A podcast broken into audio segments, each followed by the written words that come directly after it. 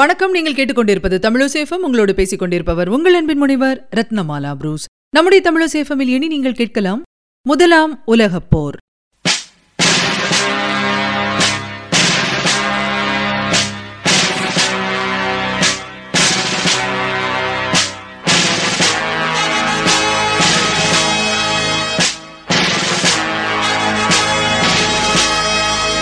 நாம் வாழும் இந்த உலகத்தில் எத்தனையோ போர்கள் நடந்திருக்கு.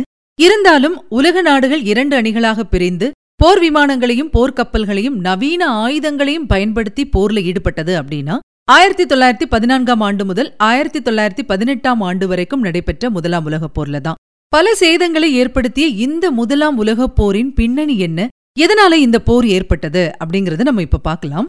ஆயிரத்தி தொள்ளாயிரத்தி பதினான்காம் வருடம் ஜூன் மாதம் இருபத்தி எட்டாம் தேதி அன்னைக்கு ஆஸ்திரியா நாட்டு பட்டத்து இளவரசரான பிரான்ஸ் பெர்டினண்டும் அவருடைய மனைவியும் கார்ல போன போது செர்பியா நாட்டை சேர்ந்த ஒரு மனிதன் இவங்க ரெண்டு பேரையும் சுட்டு கொண்டுட்டாரு. இதன் காரணமா என்னாச்சு அப்படின்னா, செர்பியா மீது ஆஸ்திரியா படையெடுத்திருந்திருக்கு. அந்த நேரத்துல நாடுகளை பிடிக்கக்கூடிய ஆசையில் இருந்த ஜெர்மனி ஆஸ்திரியாவுக்கு ஆதரவா போர்ல ஈடுபட்டிருந்திருக்கு. ஹங்கேரி, துருக்கி, பல்கேரியா இந்த நாடுகளும் ஜெர்மனி கூட சேர்ந்து இந்த போர்ல ஈடுபட்டிருந்திருக்கு. செர்பியாவுக்கு ஆதரவா Britain, France, Russia, Italy, Japan, சீனா இந்த நாடுகள் எல்லாம் போர்ல ஈடுபட்டிருந்திருக்கு. இந்த போர் எப்போ ஆரம்பிச்சுது அப்படின்னு பாத்தீங்கன்னா ஆயிரத்தி தொள்ளாயிரத்தி பதினான்காம் வருஷம் ஆகஸ்ட் மாதம் நான்காம் தேதி இது தொடங்கி இருந்திருக்கு. ஆரம்பத்துல பாத்தீங்கன்னா அமெரிக்கா இந்த போர்ல ஈடுபடல, நடுநிலையா தான் இருந்திருக்கு. இருந்தாலும் பிரான்ஸ், பிரிட்டன் இந்த நாடுகளுக்கெல்லாம் உதவி செஞ்சிருக்கு. இதை பார்த்து ஜெர்மனிக்கு ரொம்ப ரொம்ப கோபம் வந்திருக்கு. அதனால ஜெர்மனி என்ன பண்ணிருக்கு அப்படின்னா அமெரிக்க கப்பல்கள் மீது குண்டு வீசிருக்கு. இதனால அமெரிக்க கப்பல்கள் கடல்ல மூழ்கி இருந்திருக்கு. இதை பார்த்த அமெரிக்காவுக்கு ரொம்ப ரொம்ப கோபம் வருது. அதனால என்ன பண்ணுது அமெரிக்கா அப்படின்னா இந்த போர்ல ஈடுபடுது. இந்த கூட்டணி நேச நாடுகள் அப்படிங்கிற பேர்ல வழங்கப்பட்டது. இந்த போர்ல ஜெர்மனி பாத்தீங்கன்னா நிறைய நீர்மூழ்கி கப்பல்களையும் போர் விமானங்களையும் பயன்படுத்தி நேச நாடுகளுக்கு மிகுந்த சேதத்தை உண்டாக்கிச்சு. அதே நேரத்துல நேச நாடுகள் பாத்தீங்கன்னா டேங்குகளை பயன்படுத்தியிருக்காங்க. இந்த நேரத்துல பாத்தீங்கன்னா ரஷ்யால புரட்சி ஏற்பட்டு லெனின் தலைமையில் உலகின் முதலாவது கம்யூனிச அரசு உதயமாயிருந்திருக்கு. ஆயிரத்தி தொள்ளாயிரத்தி பதினேழாம் ஆண்டின் பிற்பகுதியில் லெனின் அரசு என்ன பண்ணிருக்கு அப்படின்னா ஜெர்மனி கூட சமாதான ஒப்பந்தம் செய்து போர்ல இருந்து ரஷ்யா விலகி இருந்திருக்கு.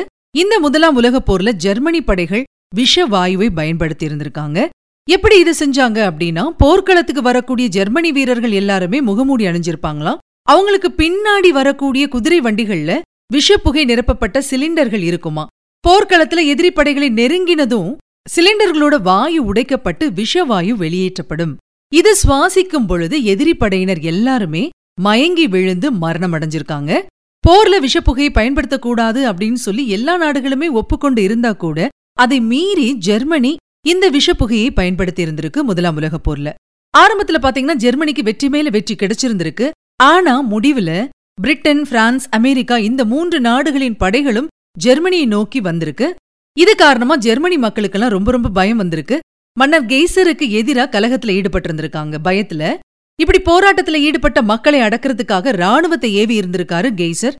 சொந்த மக்களையே சுட்டுக்கொள்ள உத்தரவு போட்டிருந்திருக்காரு அவரு.